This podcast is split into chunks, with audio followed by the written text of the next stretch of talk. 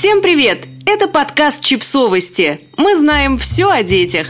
Рубрика «Личные истории». Все думают, что я железная, но это не так.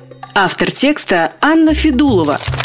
Где ты покупаешь стальные нервы? Ты что, пьешь антидепрессанты? Как ты все это выдерживаешь? Что все?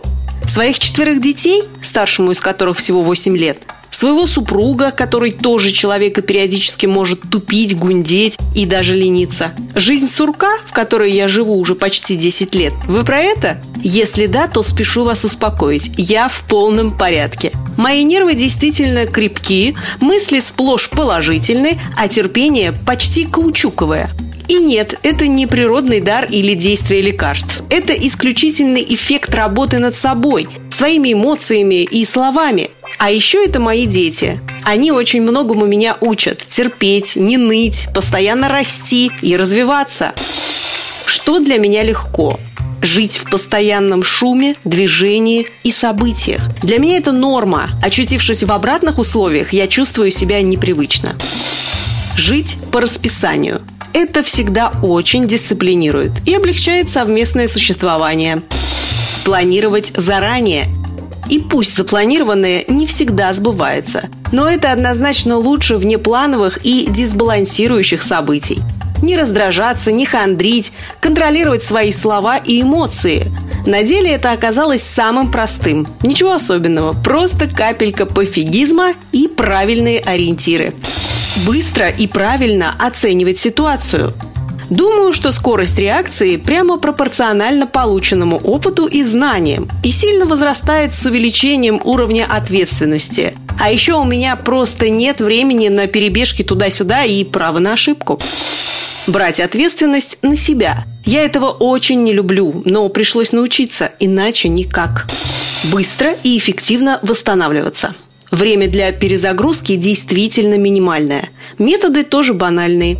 30 минут одиночества, хороший секс, спорт, разного вида творчества, изложение мыслей на бумагу.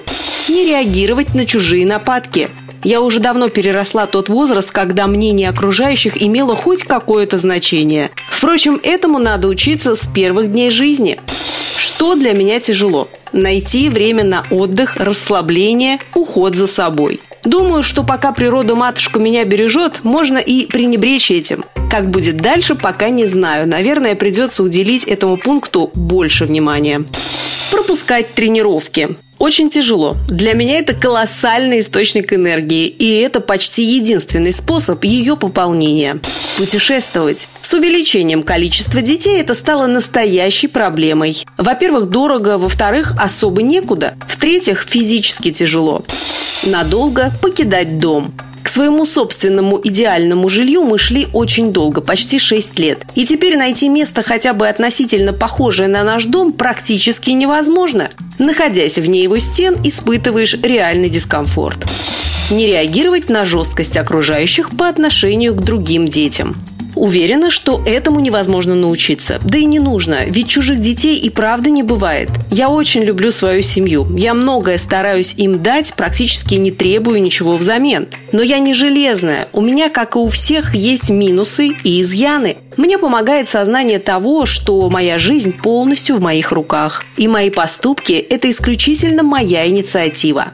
Я не могу изменить мир, но могу изменить себя. Для этого много не нужно. Лишь мои дети, любовь и внимание близких и чуточку всеобщего терпения.